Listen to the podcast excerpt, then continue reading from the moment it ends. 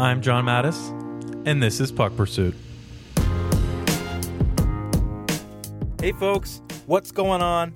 Today's guest is Rick Westhead, TSN senior correspondent and author of the recently released book, Finding Murph How Joe Murphy Went From Winning a Championship to Living Homeless in the Bush. As you can tell by the past few episodes of Puck Pursuit, we are firmly in book launch season. Fortunately for us at the score, and for you, the listener, authors are tremendous podcast guests. I hope you're enjoying the ride so far. Make sure you subscribe to the show for more. Okay, a little bit about Joe Murphy before we get to Rick. Murphy, the first overall pick in the 1986 NHL Draft, played almost 800 games from 1987 to 2001 for the Detroit Red Wings, Edmonton Oilers, Chicago Blackhawks, St. Louis Blues, San Jose Sharks, Boston Bruins, and Washington Capitals. Over an impressive career as a speedy forward, the native of London, Ontario won an NCAA title, a Calder Cup, and the 1990 Stanley Cup. Finding Murph is not a typical athlete biography because it doesn't include a tidy, happy ending. Murphy has fallen on hard times of late, abusing drugs and living homeless across Canada. Part of the reason why? Brain trauma from his NHL career. Rick's the perfect person to tackle such a delicate subject, as arguably nobody in the media industry has taken the NHL to task more than he has over the last handful of years. Rick, a seasoned investigative journalist who worked for the Toronto Star and contributed to the New York Times before joining TSN, is all over the concussion beat. He has also reported on painkillers and racism, among a host of other widespread issues plaguing the hockey community. In this interview, Rick and I talk about Joe Murphy's story, gaps in the NHL's reporting process on player health, problems with hockey culture and hockey media in general, Rick's own journalistic tactics and motivations, and, of course, the Problem of Pain documentary, which prominently features former Ducks and Canucks star center Ryan Kesler.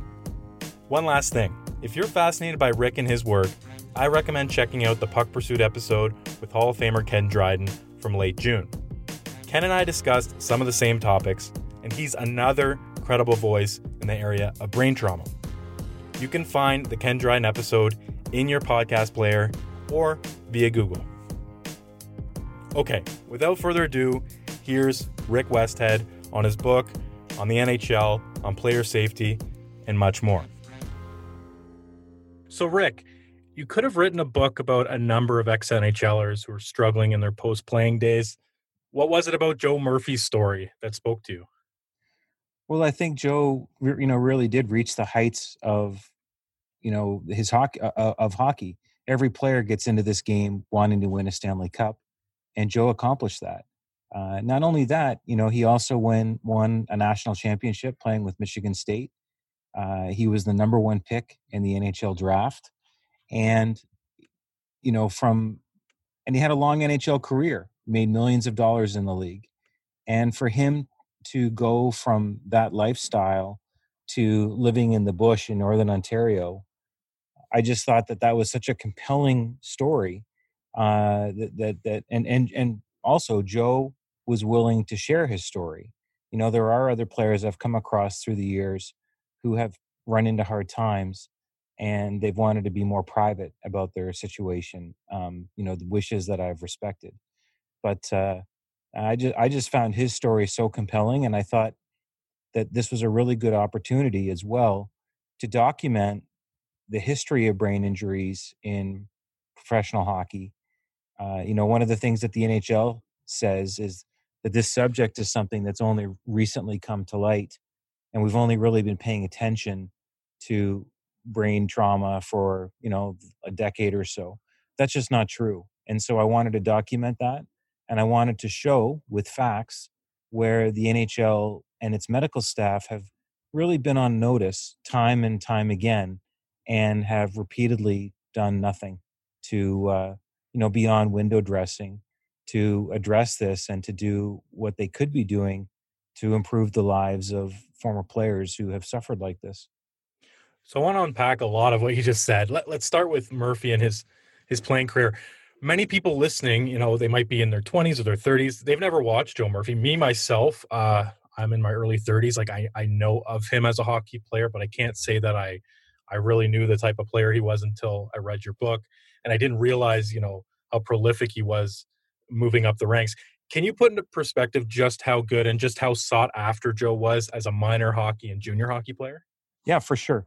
Uh, just before Joe became a teenager, he moved from him, him and his family moved from Ontario, from Newmarket, to the West Coast. They lived in North Vancouver, and Joe played for a team called North Shore Winter Club. And he was high, very highly sought after. He wound up playing for Penticton, and uh, when in the BC Junior Hockey League. And while he was there, I mean, he at one point uh, the Montreal Canadiens had him come and visit.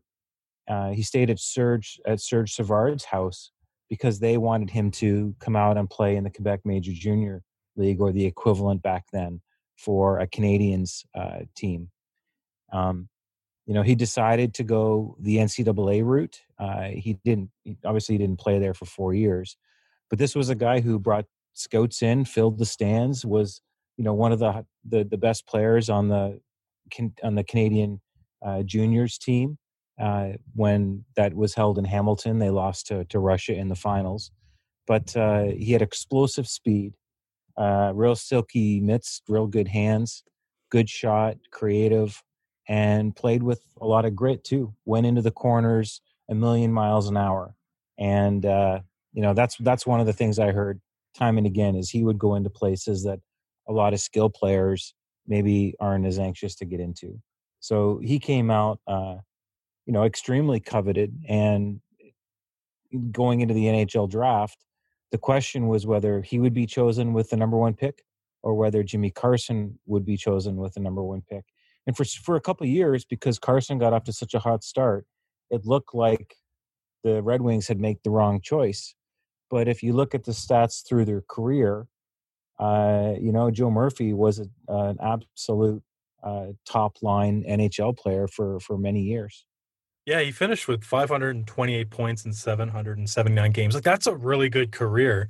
Uh, he, that was over a number of teams. He had the, the Red Wings, the Oilers, the Blackhawks, the Blues, the Sharks, the Bruins, and the Capitals. He bounced around, but still, when you look at it, kind of th- thirty thousand feet above the situation, it's like, oh, he he did all right for himself. Yeah, yeah, he really did. He played with a lot of top players as well.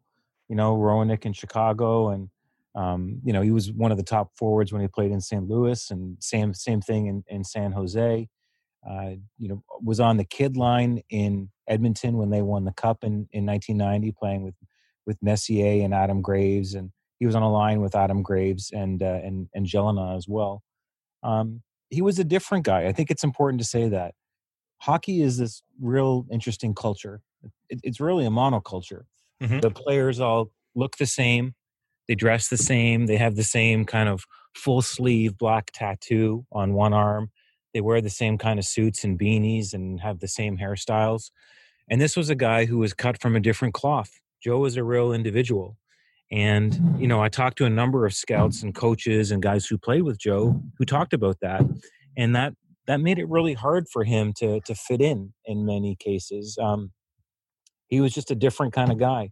When he played with St. Louis, I talked to some of the guys that he played with there, and they talked about Joe's habit for carrying a copy of the Celestine Pro, uh, Prophecy book, hmm. uh, which is very atypical for yeah. a hockey player. I mean, remember, it wasn't that long ago we were hearing rumors and in the hockey world about whether Dougie Hamilton was going to be was had been traded because and was sort of a a different guy as well because he liked going to libraries. Right. Yes. And uh, you know, again, players that don't talk like other players, speak in the same sort of uh, you know team first sentences, have a, have an have a personality. Sometimes they can clash with with the hockey culture. So the book's about Joe Murphy, the person, and his you know trials and tribulations, but it's also about brain trauma and concussions and people going from the top of the mountain to the bottom. What happened to Joe Murphy's brain over the years? Like, in which ways did it deteriorate from a science standpoint? I realize you're not a doctor, but I'm sure you've talked to enough people to, to maybe have a grasp on, on what may have happened there. Well, I, I don't think that you can answer that, you know, saying here's what happened to him, you know, so definitively. There's still a lot of unknowns. I mean, he has seen psychiatrists and psychologists, and and in our in the book Finding Murph, I, I report on that. Uh, Joe actually signed a waiver, uh, a release, and you know provided me with access to his medical documents. So I cover off a lot of that in in, in the book. But you know what I, I think the common thread that runs through stories like his and other players is just this willingness by team doctors and trainers to allow guys who've had brain trauma to go back out on the ice.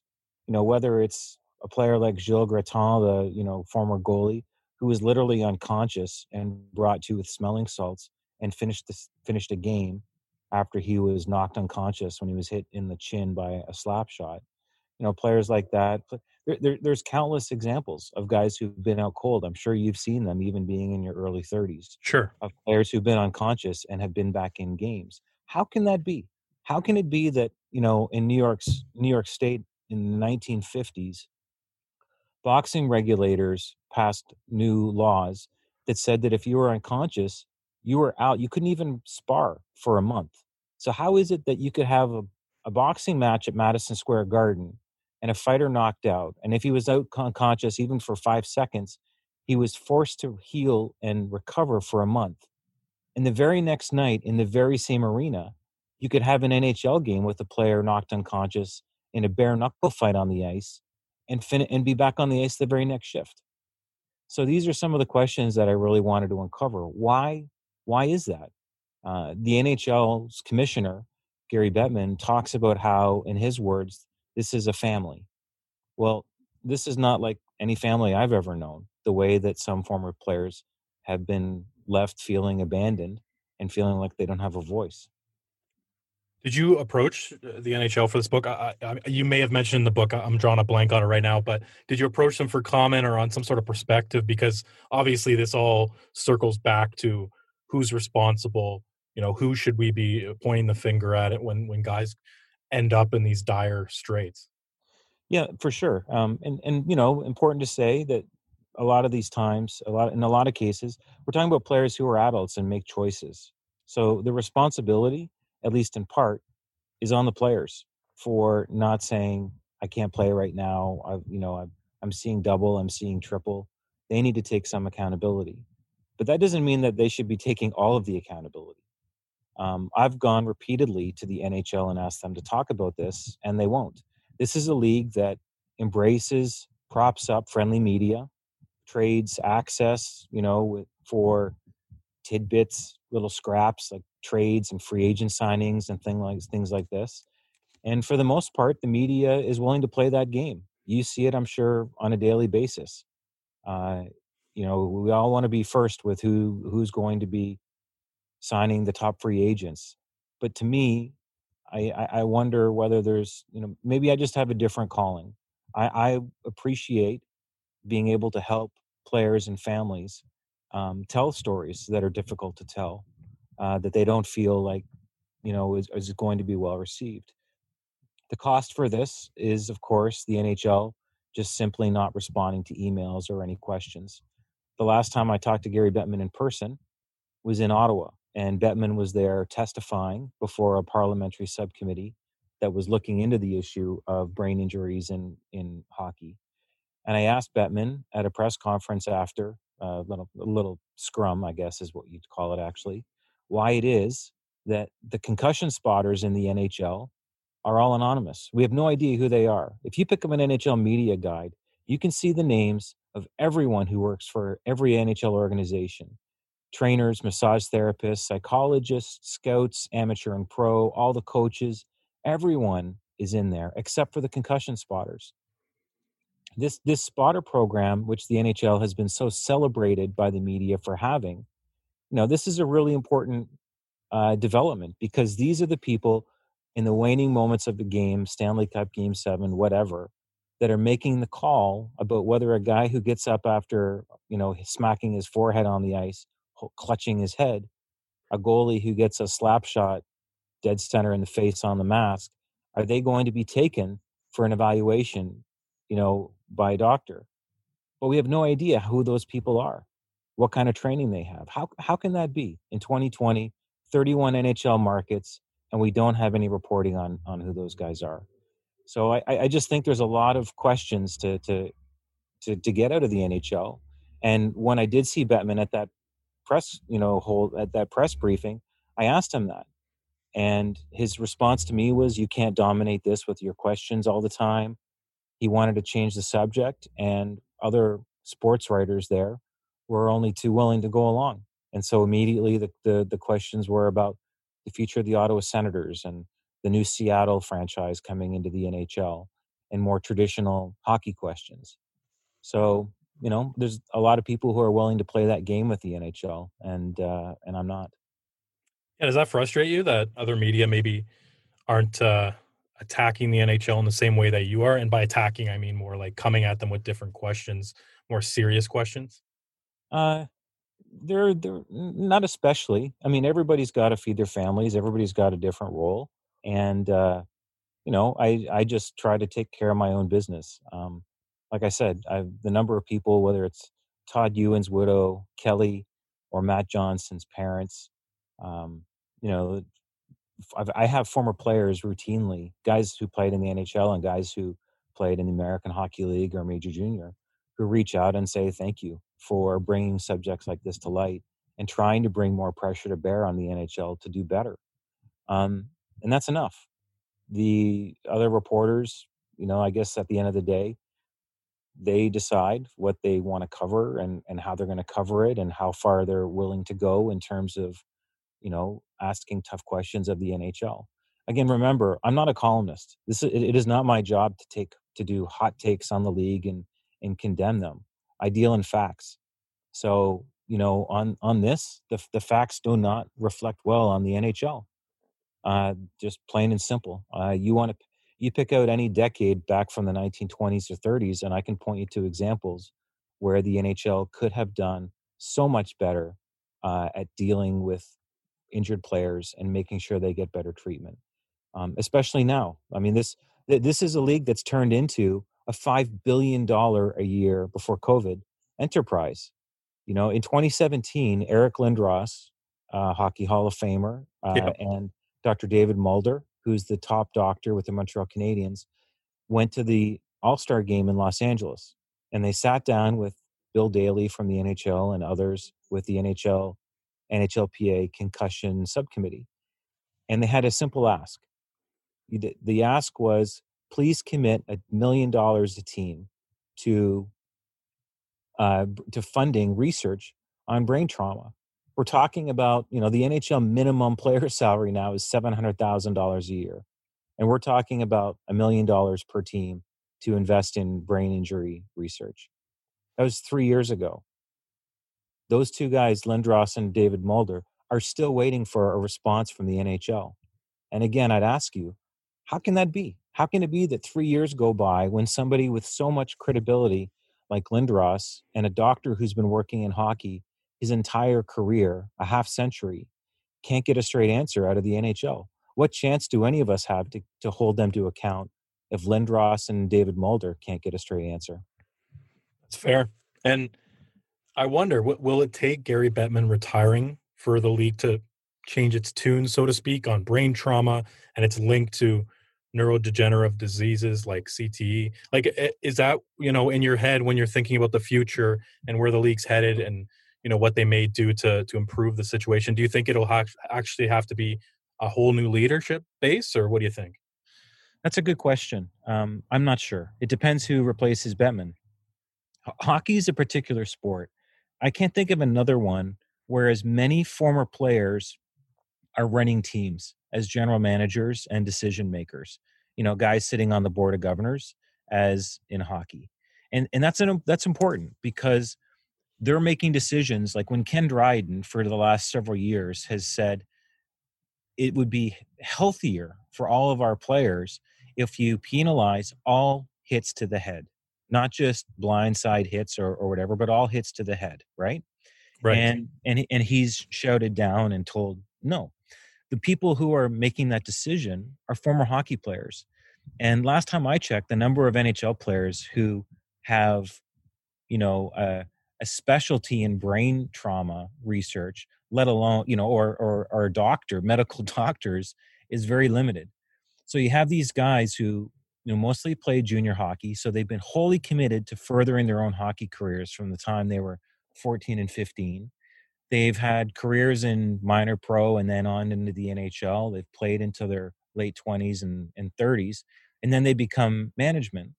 What qualifies them to make decisions on how best to, to protect players from long term health implications of brain trauma? The yeah. fact they played the game? I mean, is, is it yeah. really a fair response when a critic, a doctor, for instance, says, you need to do better on this. It wasn't that long ago that the head of the Canadian Medical Association wrote an open letter to the NHL pleading with the league to do better in this area. And you know what the response was? We, we now know this because of uh, emails that have come out in connection with, you know, a, a proposed class action lawsuit, which wound up uh, failing because it wasn't certified. But there was a whole bunch of emails that were disclosed in that case. And one of them was uh, an email string that came out after the Canadian Medical Association president wrote this open letter to the NHL. And Frank Brown, a former beat writer who has be- had become a communications person for Gary Bettman in the NHL, he wrote, he was asked to draft a response. And in an email that Frank Brown wrote to an NHL colleague, a woman named Julie Grand, who's one of the lawyers for the NHL, he talked about how he'd be happy to write a response and deal with this dumbass doctor. Wow. The head of the Canadian Medical Association wanting better rules for NHL players to keep them safer. And that was the response internally from the NHL. And that's one of dozens of examples like that that we could go over where the NHL's management has been full of uh, no, no other way to put it scorn for the medical community. I wonder as a like if if players don't care about that because they love playing the game and they're willing to make the sacrifices, I'd love to know how players' wives and kids and parents feel about that. It's fine to take the risks and play. I'm sure most of those guys know they're going to be hurt. They're going to deal with knees and backs and hips and issues like this for the rest of their life. But brain trauma is is a, just a different thing. I, I remember talking to a guy who's on TV now as an NHL an, NHL analyst who, you know, won't talk publicly about this because he doesn't want to lose his job. And he talked about how, you know, he for years has struggled going to the store for his wife. She has to write the list out. He'll he'll get to the store and forget where he's going and why he's going there and what he's supposed to get. And this happens to him on a near daily basis. So the quality of life, the impact on families from this is significant. And I really think that even though there might be a bit of fatigue from people when it comes to talking about CTE and brain trauma, um, the players deserve it. They deserve to have a better system than is there now. And you've written extensively about this topic, and a few documentaries have been released where you're front and center on the reporting there's there's NHLers who are dealing with the pain and suffering, and then there's the family too. Like it's not just one person. What's your game plan when you meet them and their families? Like, what have you found is an effective way in eventually telling their stories and, and getting everything correct and I guess handling it in the right way because it's really sensitive stuff. It's really personal stuff. Yeah, the first thing is trust, absolutely, and and there are there've been repeated instances where I'll just go uh, whether it's driving or flying or whatever, to meet with the family beforehand. Um, and that's not just on stories like on brain trauma. I did a feature last year about the Nic Petan, who's an NHL player with Toronto now. Yep. They played it for the in the World Juniors for Canada. And two years ago, Nick's father, Frank, uh, died by suicide. And I don't know if you remember this, but he when Nick played for the for Team Canada at the World Juniors, he scored a hat trick in one of the semifinal games. And his father Frank came down to the to the glass and threw a hat on the ice, and we all celebrated it as this amazingly proud moment that this father had for his son's achievement on the ice. What the, what the world didn't know were the demons that Frank was fighting already by that time. And that's an example of a story where we really had to take our time and make sure that the Petan family was comfortable with the story that we were going to tell. I can't imagine it, it. Must be very, very hard for for people to open up to a stranger about the worst days of their life, about you know this hell that they're going through. I, I remember sitting in the kitchen of Dan LaCouture and Bridie, his ex-wife, and and they had just split up. They were going through a divorce. Things were so tense between the two of them. And I'd interviewed Dan, and he'd cried during the interview because he didn't understand uh, the person that he had become because of you know his mood behavior, his mood swings, and his behavior changes. All things that he had attributed to the brain trauma he suffered in the NHL. And I remember his wife, Bridie, his ex-wife, crying and saying she too didn't understand. She didn't understand why an NHL team doctor, when Dan was knocked out, would say to her, "Take your husband home and wake him up every couple hours, and you know see if he's okay." She just felt totally unequipped to be able to do that. She had no training, um, and didn't understand why his team at that time wasn't saying he needs to go to the hospital. He needs to go and be treated by a neurologist or you know some sort of an expert in in that kind of an injury yeah that those are those are moments i'm sure that are kind of seared in your brain right? Where you're right in the middle of the, of this uh, i guess tension between the two people and also a guy opening up and society's come a long way in terms of men being emotional and, and showing their, their true self but i feel like there still is you know a ways to go in terms of bearing it all and it's also compounded by the fact that there's a camera staring right at them right? So i would imagine there's been plenty of moments where someone breaks down and, and either you guys you know click off the record button or or you know let them take a breath and and control themselves. Yeah we, and we'll if somebody asks to turn the camera off we will. We really try not to do that. We're there to try to tell their story and if it makes people uncomfortable watching then they're just going to have to be have to be uncomfortable. Uh, my job in that moment is to help them just forget about the camera and take as much time as they need to get through that difficult storytelling uh, you know, and I've I've never come across a family that has regretted uh, talking about it. Uh, actually, I wouldn't say that's universal, but I wouldn't say that's every time. But the vast majority of times, people are it's cathartic talking about this and and trying to get trying to find some way to also help other families down the road avoid making you know, be winding winding up in the same situation that they are. Makes sense. So I want to circle back on Joe Murphy, and I actually want to read a passage from your your book here. Uh, it's the start of chapter 19. I just find it, it, it illustrates how far Joe Murphy has fallen. So mm-hmm. here we go. After winning a national hockey championship at Michigan State, after being the first pick in the 1986 NHL entry draft, and after winning a Stanley Cup and making millions of dollars as an NHL star, Joe Murphy entered a different phase of life. He began forking over $20 per night to play shinny. In the fall of 2012, while living in Barrie, Ontario, and still working for ServiceMaster, Murphy would show up every Sunday night a few minutes before 9 p.m. at an arena in nearby Richmond Hill, pay his money, sign in as Joseph Murphy, and play co ed shinny for an hour. Players were divided into teams wearing white or dark jerseys, body checking was not permitted, and even slap shots were discouraged if there were players between a shooter and the goalie. Murphy carried his black Washington Capitals hockey bag into the rink, and he wore team issued gloves and pants and a white Capitals helmet. So, first of all, great writing. And second of all, how do you find out about this particular period in, in Murphy's life? Because it's when he's away from the spotlight, it's when he's really far away from it and, and just very much a normal person, but also given his past, he's he's certainly not a normal person in the eyes of a lot of other people. Yeah, that's. Uh, I'm glad you actually asked that. That's a great question. It, I got lucky. Um, you know, we this book uh, came out because we two years ago uh, did a feature on him for TSN. So we went to Kenora, Ontario. We heard that he was homeless there. Uh, met up with Trevor Kidd, and we went looking for him. And the documentary that we aired on TSN was, in my opinion, very powerful. And it was seen by so many people throughout the hockey world. And people wanted to talk about their experiences with Joe.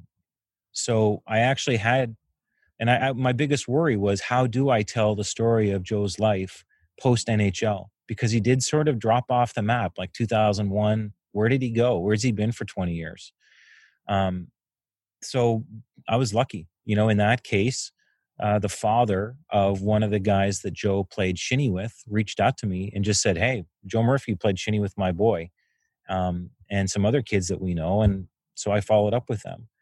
Uh, you know, it's amazing to think that a guy again would make millions of dollars playing the NHL, and then within a few years of his NHL career being over, work for ServiceMaster, a company that did like flood repair damage. He was going into homes into people's basements and tearing out old moldy carpet and taking out old drywall and you know wrecked fridges and things like that. Um, that's i'm sure not where players see themselves when they leave the nhl after a career as long as his was. No kidding. And i found it difficult rick to separate murphy's eccentric personality from the effects of brain trauma throughout the book like I, I, I kept thinking like is he doing this strange thing this you know non-hockey player thing because he's a natural oddball or because his brain is fried? Did, did you face the same challenge when you're reporting uh, this book? Yeah yeah and i and that's why i'm i'm very careful not to say that being put back into games after brain trauma is the only reason that joe is where he is today. You know i i still don't have a definitive answer for what happened to joe uh, I have some, I have theories, you know, and I certainly have a lot more facts about what happened to him on a day to day basis. Um, but but that is a real tough thing to to draw a conclusion on. Um, what we do know is the NHL's not done enough. So I use his story as a way into this discussion about okay, well, where where were we during Joe's playing career in terms of the NHL's responsibility to players? What about before that, and what about after that? And, you know, just if I can share one other example. Of course, 19, yeah. 1997, Joe's still in the NHL. 97 is just after Eric Lindros's brother Brett has retired. There's 60 players in the league who are sidelined with brain injuries. Pat LaFontaine, from some of the league's best stars. It's a crisis.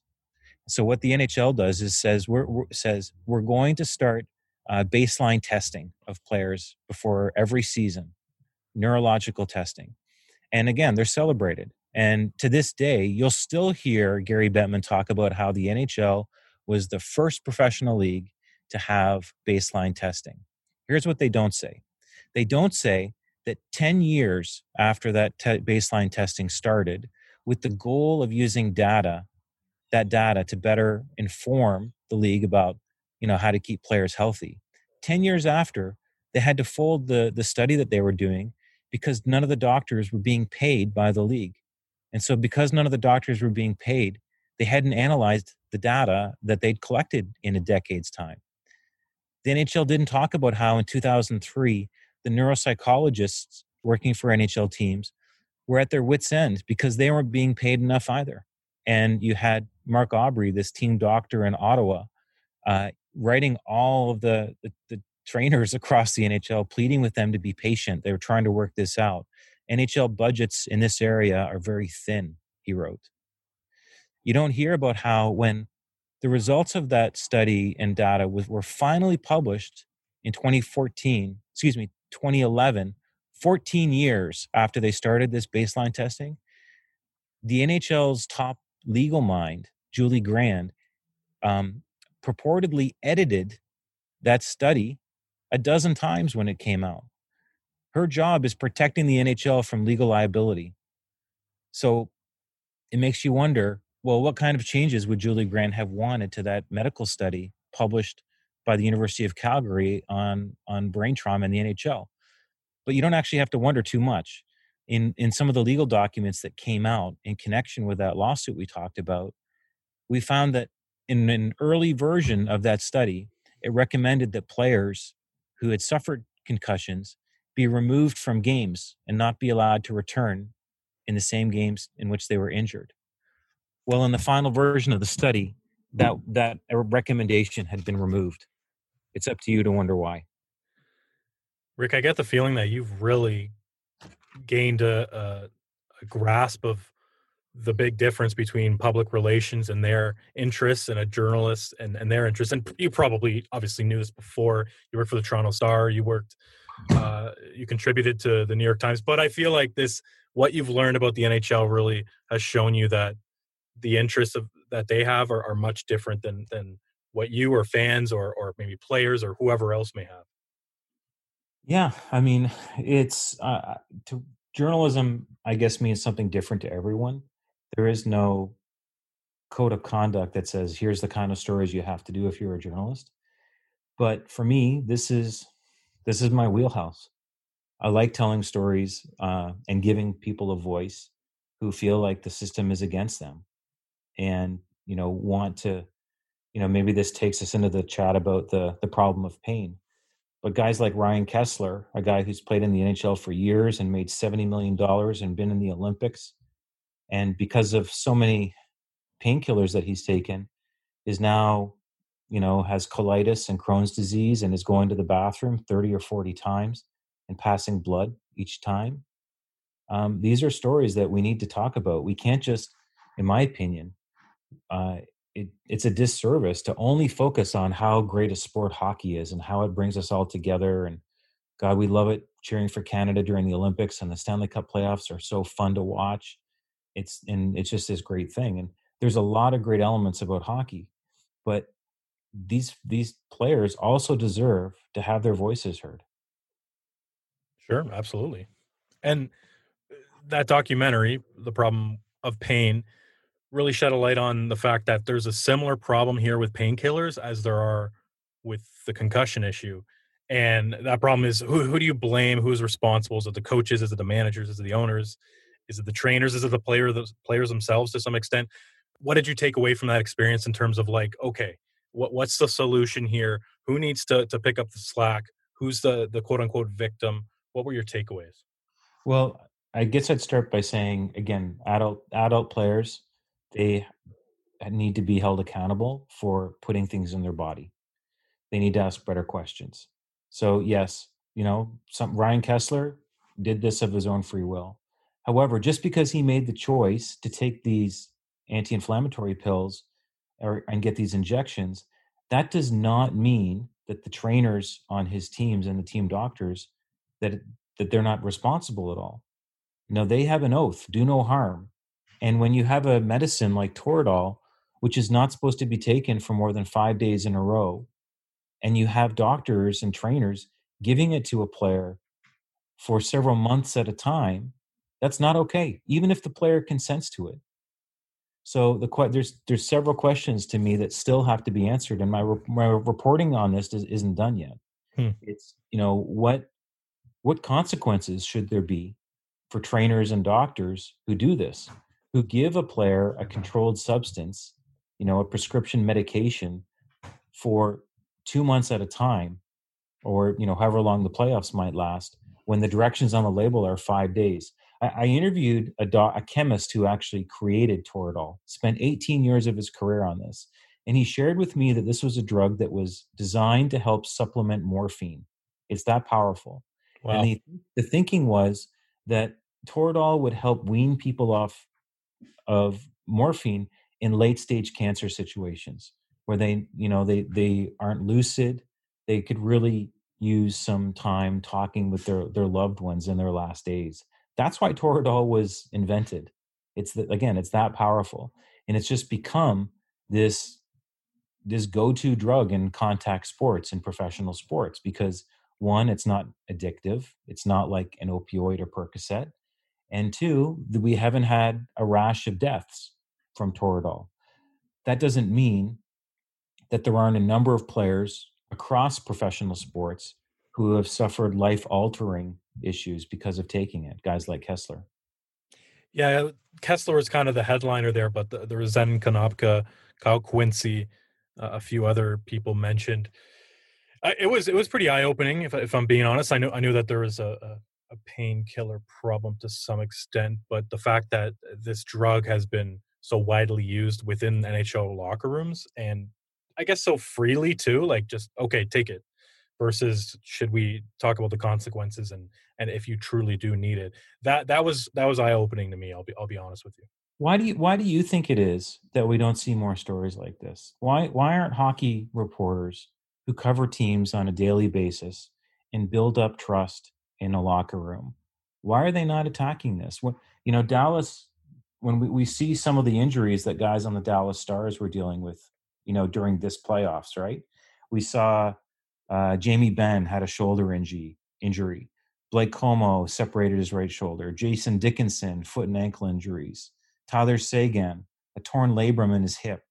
Um, why aren't the beat writers in Dallas asking questions about painkillers and Toradol? What's the answer to that? Well, I, I mean, I think a part of it would be that a lot of sports journalists get into the business for the fun and games of it, and that's not to say that it's it's not quality work that they produce but i guess for less hard news that's what they're pursuing. Um, another part of it might might be relationships and hey if i bark down this this tree it's it's not going to end well in terms of my access or, or, what have you.